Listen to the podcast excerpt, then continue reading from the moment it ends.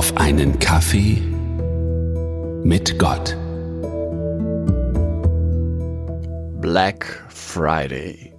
So schreit es einem gerade von allen Schaufenstern in der Stadt und in der Werbung entgegen. Der schwarze Freitag. Ein weiterer Marketing-Gag, der es aus den USA über den großen Teich geschafft hat.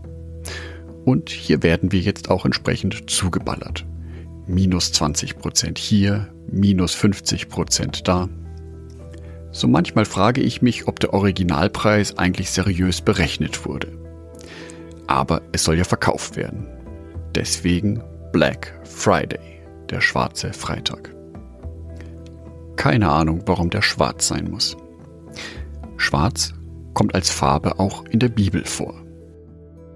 Mit der Farbe Schwarz assoziiere ich ja eher etwas Dunkles, Bedrohliches, Gefahr. Aber in der Bibel wird die Farbe Schwarz oder eine dunkle Farbe allgemein zum Teil ganz anders gedeutet. Zweites Buch Mose Kapitel 20 Vers 21. So blieb das Volk in einiger Entfernung stehen, während Mose sich der dunklen Wolke näherte, in der Gott war.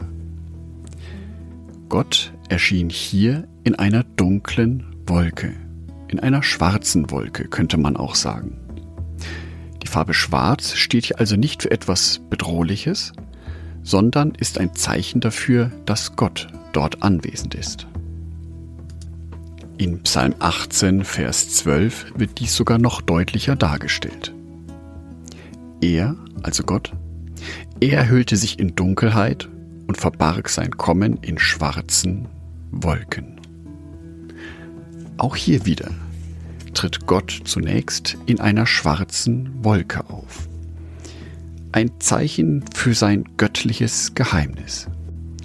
Psalm 97, Vers 2.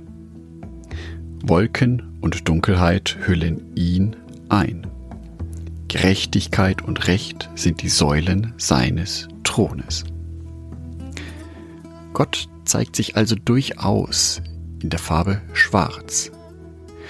Er zeigt sich im Schutze dieser Dunkelheit. Aber halt, möchte ich jetzt doch mal einwerfen. Ist Gott nicht das Licht dieser Welt? Ich habe doch erst vor wenigen Tagen darüber geredet, dass Gott und Jesus das Licht dieser Welt sind und wie großartig diese Botschaft ist. Und heute? Gott erscheint in der Dunkelheit? Wie passt das zusammen? Dazu müssen wir uns bewusst machen, dass Gott überall existiert. Es gibt keinen Platz auf dieser Erde, im Himmelreich oder im Universum, wo Gott nicht ist. Gott ist überall. Psalm 139 beschreibt das sehr deutlich und sehr eindringlich.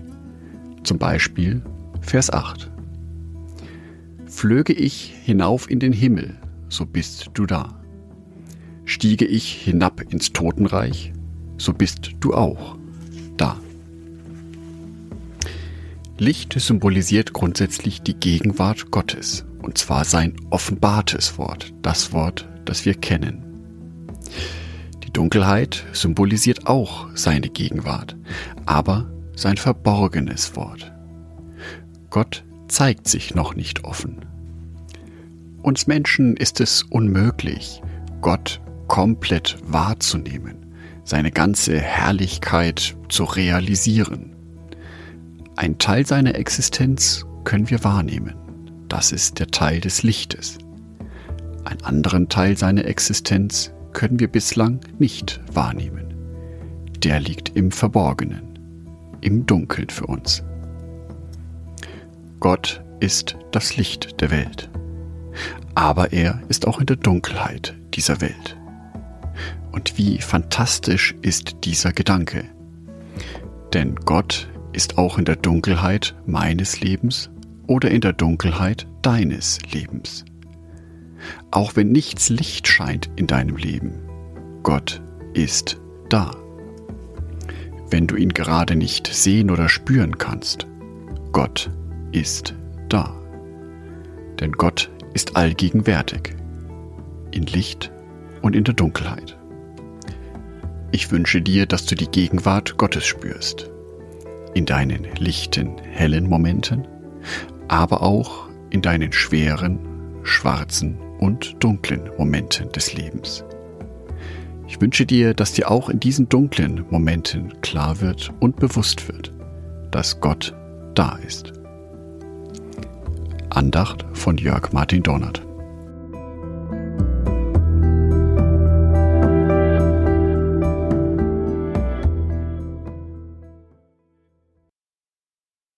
Ein herzliches Dankeschön an alle meine Patreons, die es mir ermöglichen, weiterhin den Podcast auf einen Kaffee mit Gott zu produzieren. Herzlichen Dank an Sonitschka und an Andreas Pfeiffer. Auf Patreon kannst du mich bereits mit einem Euro monatlich unterstützen. Oder du lässt mir ein paar Sterne da. Das sagt dem Algorithmus nämlich, dass dies ein guter Podcast ist und wird so mehr Menschen angezeigt. Vielen Dank schon vorab.